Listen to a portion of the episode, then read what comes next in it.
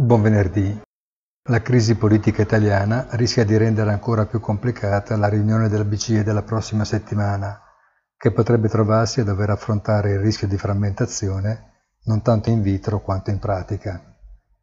Si tratterebbe dell'ennesima delle emergenze che ormai costituiscono l'ordinario della nostra vita quotidiana.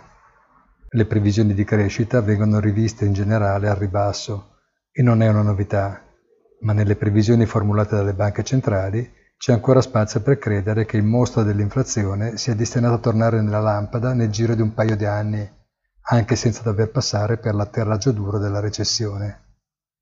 La settimana, difficile, volge al termine.